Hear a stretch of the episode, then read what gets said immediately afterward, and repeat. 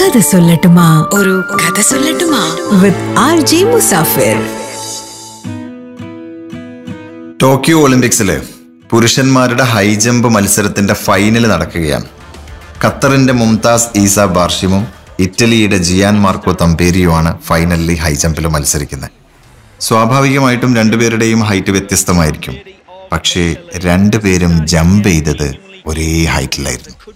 ഒന്നാമത്തെ റൗണ്ടിൽ മാത്രമല്ല രണ്ടാമത്തെ റൗണ്ടിലും അങ്ങനെ തന്നെ. മൂന്നാമത്തെ റൗണ്ട് മത്സരം കഴിഞ്ഞപ്പോഴും ഖത്തറിന്റെയും ഇറ്റലിയുടെയും ഹൈറ്റ് ഒരേപോലെ.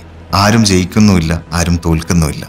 അങ്ങനെ അടുത്ത റൗണ്ട് മത്സരത്തിന് ഇറങ്ങുകയാണ് നാലാമത്തെ റൗണ്ട്.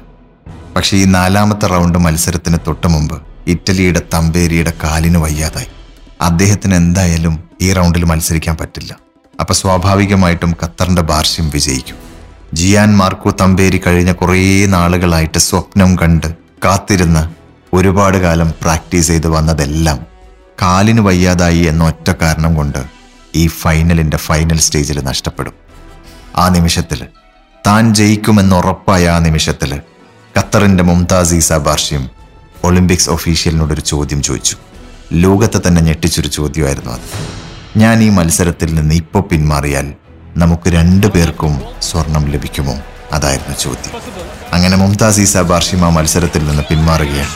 സ്വർണം രണ്ടുപേരും പങ്കിട്ടെടുക്കുകയാണ്. ആ നിമിഷത്തിൽ കാൽ വയ്യാതെ കിടന്ന തമ്പേരി എഴുന്നേറ്റ് തുള്ളിച്ചാടിക്കൊണ്ട് ബാർഷിമിനെ കെട്ടിപ്പിടിക്കുന്ന ഒരു രംഗമുണ്ട്. ആ രംഗം കണ്ടു നിന്ന കാണികളുടെ എല്ലാവരുടെയും കൺകോണുകളിൽ നനവ് പടർന്നു. ഗാലറി മുഴുവൻ ഈ രണ്ട് താരങ്ങൾക്ക് വേണ്ടിയും ആർപ്പ് വിളിച്ച് കൈയടിച്ചു.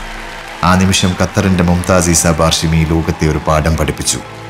വിജയിക്കുന്നതിനേക്കാൾ മധുരിതമാണ് വിജയിപ്പിക്കുന്നത് എന്ന പാഠം.